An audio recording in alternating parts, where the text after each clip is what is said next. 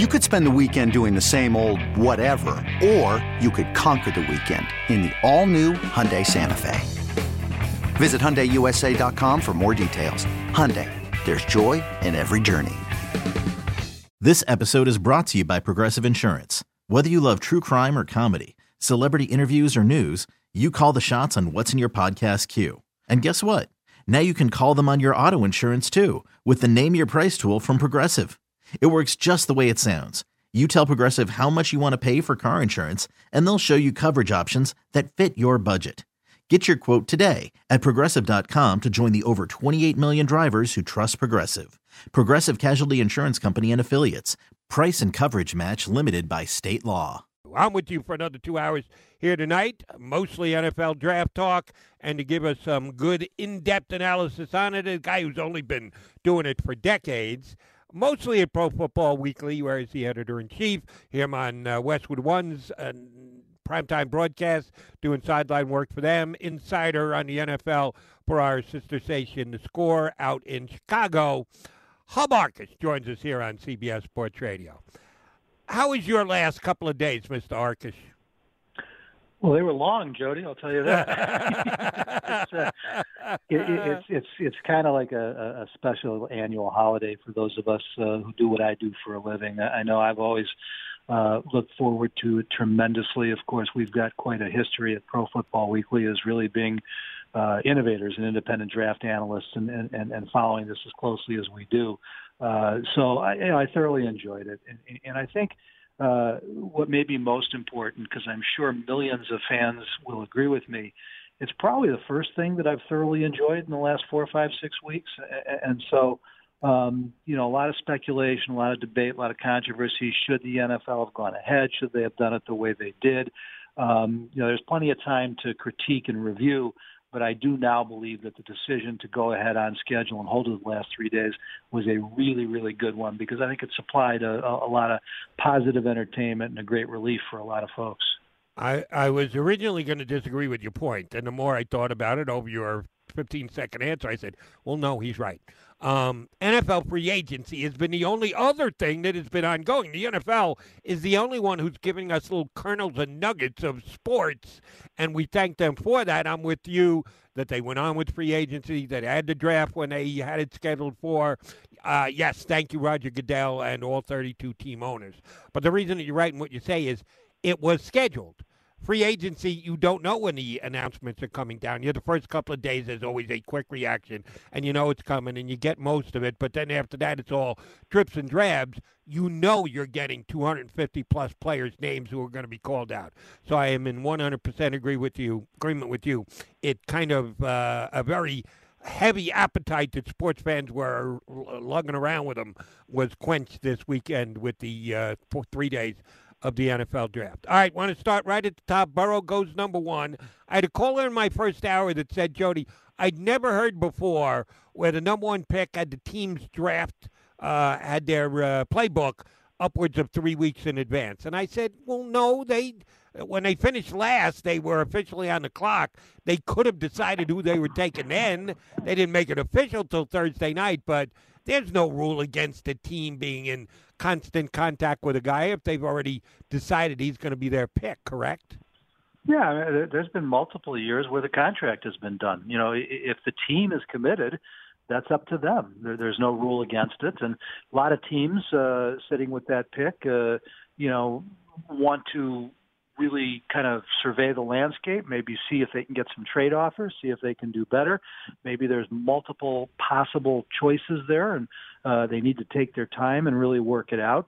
Uh, now, I will say in, in this particular draft, I only had Joe Burrow as the ninth best prospect overall. Uh, you know, certainly a top quarterback, uh, but just a lot you know players with higher ceilings. I believe the Chase Youngs, the Isaiah Simmons, uh, the Jeffrey Okudahs of the world, uh, you know, to me are safer.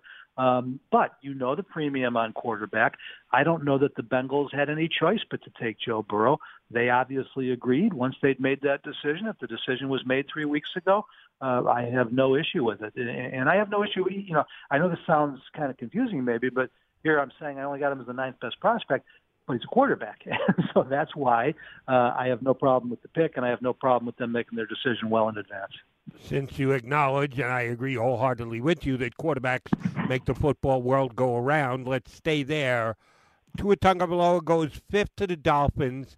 Did the Lions and the Giants, if Chase Young was a lock for the Redskins at, sec- and, at the second pick, and I think we all agree with that, did the Lions and Giants miss out on oppor- an opportunity to drop down a couple of slots uh, with both Detroit and Miami at five six, looking to go quarterback?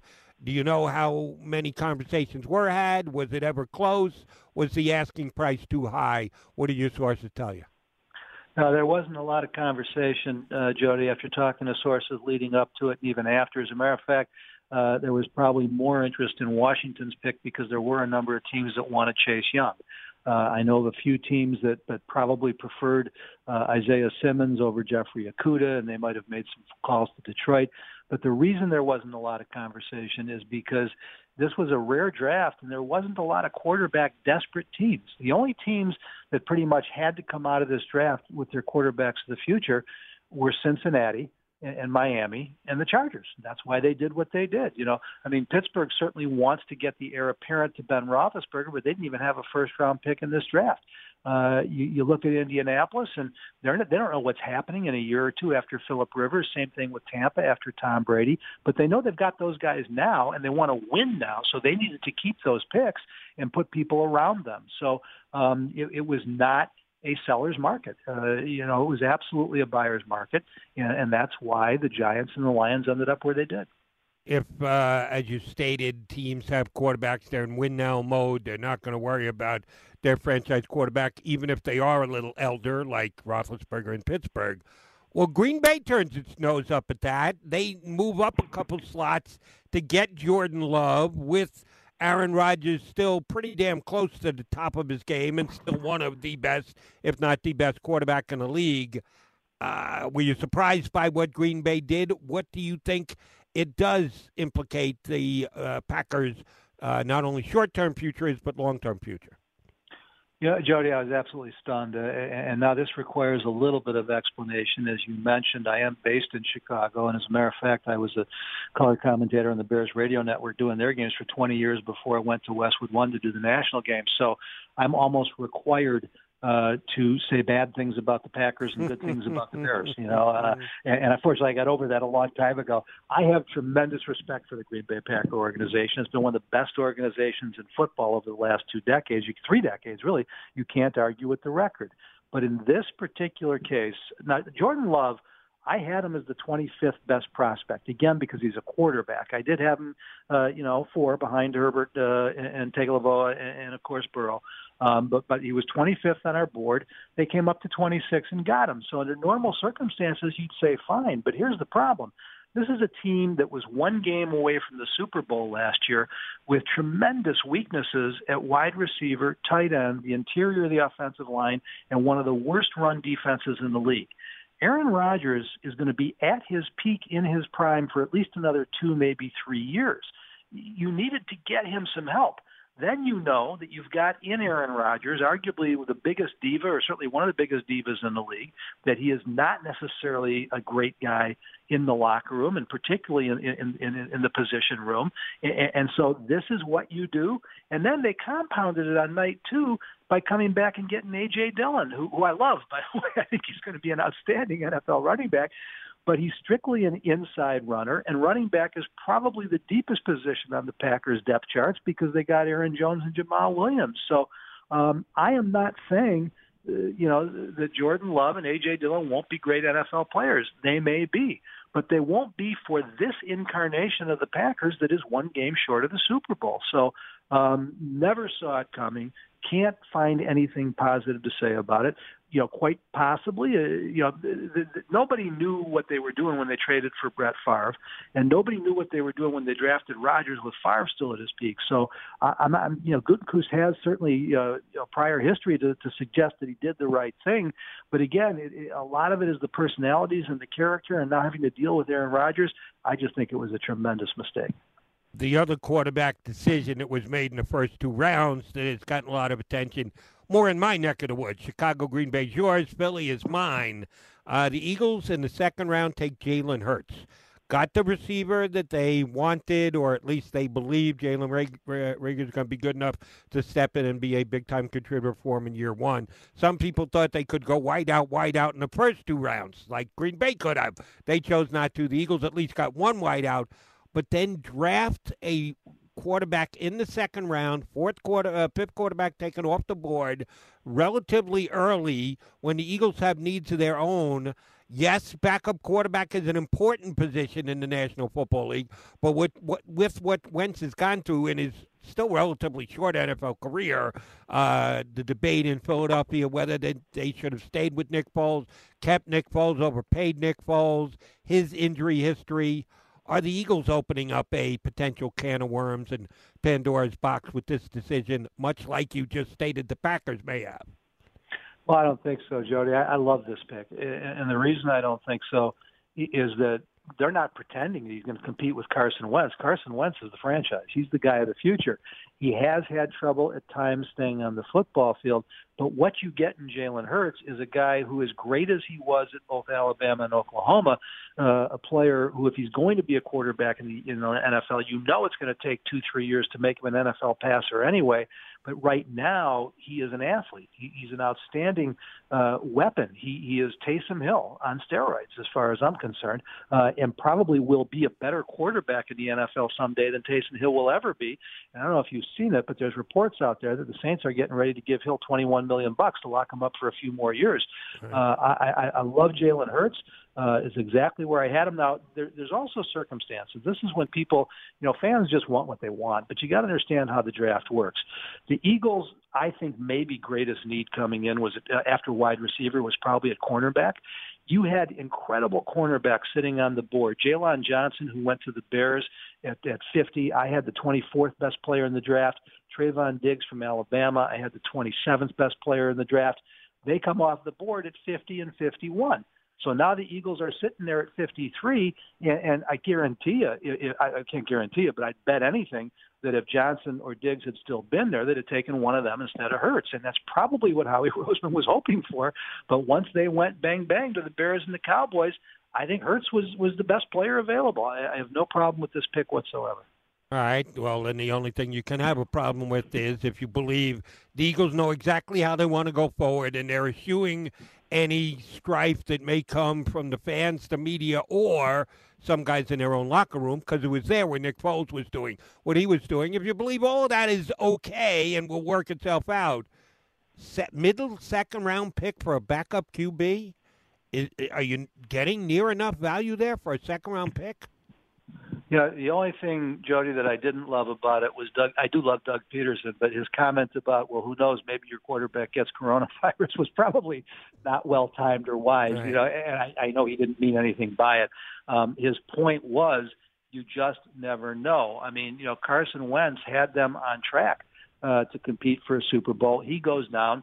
Nobody knew that Nick Foles was going to do what he what he did to win that Super Bowl for them. But let's not forget that they had drafted Carson Wentz to be the franchise, and Nick Foles got $88 million from the Jacksonville Jaguars. It's not like they didn't want to keep him. They couldn't keep him. There's no way they could have paid both of them like starters. So, so you just got to forget Nick Foles. He's moved on now, you know, and um, uh, again, I think Hurts is going to be a big contributor to this offense with Wentz on the field. So to me, you, you know, and, and we know Eagles fans can be uh, um, uh, volcanic. We know that they can be volatile, mm-hmm. uh, but but sometimes you just got to take a breath and, and look at the circumstances. And you know, are, are there other things they could have done that would have made them a better football team too? Yeah, absolutely. But I think this kid is a rare football player, and, and I have no problem with doing it. And, and I think once fans see it, once they see the way uh, that Doug Pederson, the different ways he's going to figure out how to use them, uh, they're going to get a lot more comfortable with it. As far as the fact that it was a second round pick, all I can tell you is he would not have been there with their third round pick. Fair enough. Uh, Hub Arkush from Pro Football Weekly, Westwood One, the score in Chicago, our guest here on CBS Sports Radio. One last quarterback question. I'm an Eason guy. I was a little disappointed that he dropped all the way to the fourth round. I thought he had a chance to go late two, most likely three, falls all the way into the fourth. I think falls to a pretty good spot, Indianapolis, where he'll certainly have a year, two max, to grow behind uh, Philip Rivers. Uh, I think the Colts got themselves a steal of a player and are potentially good for the next decade there in Indianapolis. Are you anywhere near as big an Eason fan as I am? Well, I think it's a great fit, and I think Chris Ballard is one of the sharper GMs in the league right now. Him and Howie Roseman uh, put in a similar category. Uh, I love what he's done both in free agency and what he did with his draft. Uh, we saw where the Colts were prior to last year, and a lot of what happened there was just was just the injuries, you know, and, and so you can't uh, say that they're they're a bad football team. I think they're closer to the team that won a playoff game in 18. So uh, you know, in, in that regard, uh, um, I'm fine with it. Uh, I think that the problem with Eason is it's really all about coaching. Uh, you know, the, the issue is going to be, um, you know, can he get the mental part of the game? Because that's what physically, you're right. Physically, he's he's an exciting, outstanding prospect, but uh, mentally, just not all there. You know, I mean, uh, you got him and Jake Fromm. The difference between him and Jake Fromm is that Fromm, the mental part, uh, he's probably the best prospect in this draft, but physically he's just a guy, you know. And Jake Fromm, who I thought Buffalo stole in the fifth round because he's going to be the best number two quarterback in the league for a decade or so, uh, was a really good pick. But that's what they were picking him for, you know, was to be number two. Uh, and then you, you look at what the Colts did. Marlon Mack is one of the most underrated running backs in the NFL. You saw them with that incredible offensive line go into Kansas City last year and win that football game, running the ball on 14 of their last 15 plays. Now they add Jonathan Taylor to Marlon Mack in that backfield, um, and you've got Rivers for a year or two. There's no pressure on Eason whatsoever. So yeah, I like the pick a lot, but I'm not predicting greatness because he's still got the same warts on him. He's a guy who, who in his college career, he, he showed the the big arm, the great size and stature in the pocket, the ability to make special throws but unfortunately, he made more mistakes than most, you know, and that's what dropped him down as far as he did. Fair enough. Um, I'm sure you already uh, put it up on Pro Football Weekly. Uh, I know it's overly simplistic, and it really, what we think today is so far in advance that four or five years ago uh, down the road, we can look back and go, what the hell were we thinking? Uh, trying to designate winners and losers within hours at most days after the draft is a little bit of a fool's errand, but we're all asked to do it. So I'm going to ask you to do it. Was there any two or three, one or two, however many you want to give me teams that you just said, wow, they got value, they filled positional needs, they got guys uh, further down than they should have, and just had a great draft? Was there one or two teams that you just said, really? They planned all this time and this is all they could come up with? Who'd you have as your top winners and losers? Well, uh, the big winner for me is Miami. I, and now that's somewhat predictable because you know they they they were accused of tanking. I guess he, they wouldn't even deny it. They go in with 13 or 14 picks, but it's not having the picks; it's what you do with them. Uh, if not for the hip injury, I would have liked Tua over Burrow. And I know he's only six feet tall, but that's just not the negative in the NFL these days that it used to be. So I love getting Tua at five. Austin Jackson's one of my favorite offensive tackles in this draft. Uh, you know, Noah Igbinoghene, who, whose name I probably just butchered, was a corner that I loved. you get Rob. They get Austin Jackson, then they get Robert Hunt out of Louisiana, then they come back to get Solomon Kindley out of Georgia. You know, they took Tua and then they built the line in front of him that could be together for the next seven, eight years. Uh, Raekwon Davis, the defensive tackle out of Alabama, was an underachiever there, but but he's an outstanding prospect. And so, and then Curtis Weaver, the pass rusher from Boise State, all the way down in the fifth round. Uh, I really loved what Miami did. Now it, it pains me because I'm not a Jerry Jones fan, and I think that you know they get yeah. too much credit for some things that fall to them, and that's what happened in the first round. CeeDee Lamb never should have been there at 17. Uh, but then coming back with Trevon Diggs, as I just said, the Bears uh, with J- Jaylon Johnson and Trevon Diggs to the Cowboys at 50 and 51 probably have the two steals of the draft. These two kids are going to be Pro Bowl cornerbacks. Uh, Neville Gallimore out of Oklahoma is a player that I really like, and and you know, unfortunately, Travis Frederick's career is going to be shorter than we'd like because of his off the field struggles. Uh, Tyler Biadasz, uh, another you know Wisconsin center pops up, and so love the job that they did. Uh, I don't get, I don't usually predict losers, Jody, because as you said, we just don't know, you know, and their draft boards look different than ours, and I don't know that it's fair. This isn't always the easiest thing to do, um, but but the Packers, who normally are always on my winner list, I just can't understand how they decided that even though the Super Bowl window was still open, I think they may have shut it themselves by not addressing their huge needs on run defense and and and for receivers on offense. And they did get Jon Runyan late, who's the left tackle from Michigan, who'll probably play guard and could be a good one. His dad was a real good one in Philly. Um, but for the most part, I, I just don't understand what Brian Gutekunst was thinking. I agree with you on the Packers on the downside. All right, uh, last question. Um, and this one's as tough as the winners and losers one, but because you guys do as great a good job as you do at Pro Football Weekly, 255, I think Mr. Irrelevant was 255, and then the mad scramble began, and we've had, I believe it's in advance of 255 guys who've already signed. Undrafted free agent. Was there a guy that you were waiting for in round number seven and his name never got called? You said, damn, somebody's going to be able to get their hands on a football player and not even have to expend a draft pick on him. Who is the best guy left out there that you uh, had on your list? Well, you know, once you get past the top 100, 125, 150, draft boards start to look a whole lot different, you know, and so there's going to be be football players.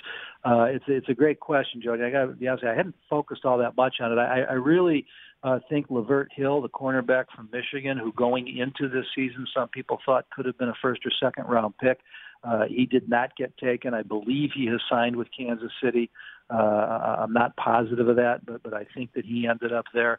Um, I'd have to go back through my notes and find a few other guys, only because I just, um, as I said, once we get to the fifth, sixth round, uh, I just assume everybody knows better than I do what they're doing. So you know. I'll give you the one guy who I was waiting for his name to get called in day number three, and it never got called, and three other kickers did.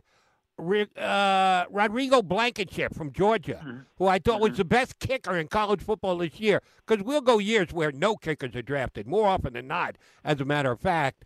And three guys actually did get uh, picked, including a punter by the Jets. So four kickers got picked, and Blankenship didn't sign with the Colts, who, as you said, Ballard had a pretty damn good draft to begin with, and I think he got the best undrafted free agent on top of it. Uh, well, so, listen, uh, I'll tell you what's interesting about that is that again, Chris Ballard uh, kind of grew up in the Bears scouting department.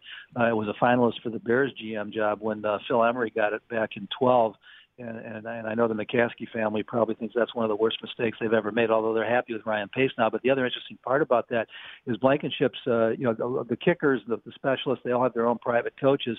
Uh, Blankenship's private coach is Kevin Butler, and Butthead was the kicker on the Bears' '85 Super Bowl team. So he was a big story around Chicago the last couple of months. Uh, but they're apparently pretty happy with Eddy Piñeiro, who won that that 11 kicker tryout circus they had last year. Uh, after, as Eagles fans know, the famous double doink from Cody Parkey. So, uh, yeah, there was a lot of talk about Blankenship around here. Um, figured it wouldn't happen, but uh, I am surprised, like you, that, that other kickers would be going ahead of him. And I just double checked. Lavert Hill, uh, Michigan, did sign with the Kansas City Chiefs. So, and the Chiefs needed it because they didn't have a big draft. A, they were picking last in every round, and they were down a pick or two out of the seven. So they needed a couple of unsigned, undrafted free agents, and Hill is one that signed in KC. Uh, Mr. Arkush, you always bring knowledge. We appreciate you sharing with us tonight uh, when we get another round of NFL activity. Not sure when that's going to be, but it will come around at some time, and you know I will come a calling. Thanks for hopping on tonight. Thanks for having me, Jody. Be well. My pleasure. That's Hub Arkush, uh, editor in chief of Pro Football Weekly, Westwood One, uh, score in Chicago. Uh, he is a busy man because he is all knowing when it comes to the National Football League. We really need new phones. T Mobile will cover the cost of four amazing new iPhone 15s, and each line is only $25 a month. New iPhone 15s? Only at T Mobile get four iPhone 15s on us and four lines for 25 bucks per line per month with eligible trade in when you switch. Minimum of four lines for $25 per line per month with auto pay discount using debit or bank account. $5 more per line without auto pay, plus taxes and fees. Phone fee at 24 monthly bill credits for all well qualified customers. Contact us before canceling account to continue bill credits or credit stop and balance on required finance agreement due. $35 per line connection charge apply. Ctmobile.com.